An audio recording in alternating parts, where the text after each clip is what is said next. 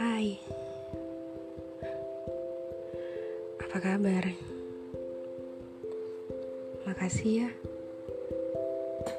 udah mau nyempetin waktu buat dengerin aku cerita. thank you